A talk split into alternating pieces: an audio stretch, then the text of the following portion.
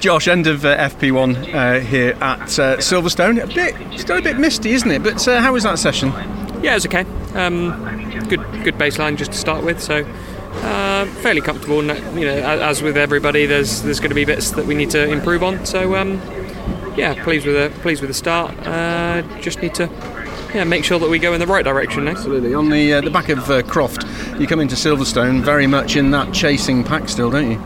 Yeah, we need another solid point scores. We need we need Ash to have a bad bad weekend at some point in the next uh, next two weekends. Um, you know, to keep us within within within the hunt properly. But uh, yeah, like I said, we can only concentrate on what we can do. Um, we need to improve the car a little bit, like I said.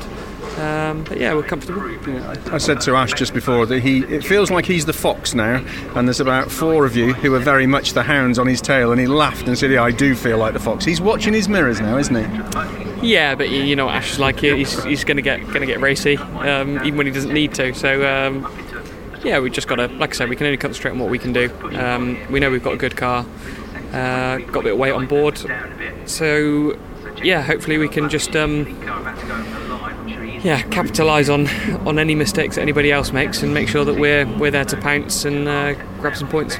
Just finally, um, some very tidy times this morning. Consistency, even though the track temperature is quite cool here, and as I said, it's a little bit misty. It's quite there's a lot of humidity in there, isn't there? How much can you and the team, from the data that you've got, take away from a session like that with the conditions as they are in, in terms of moving forward?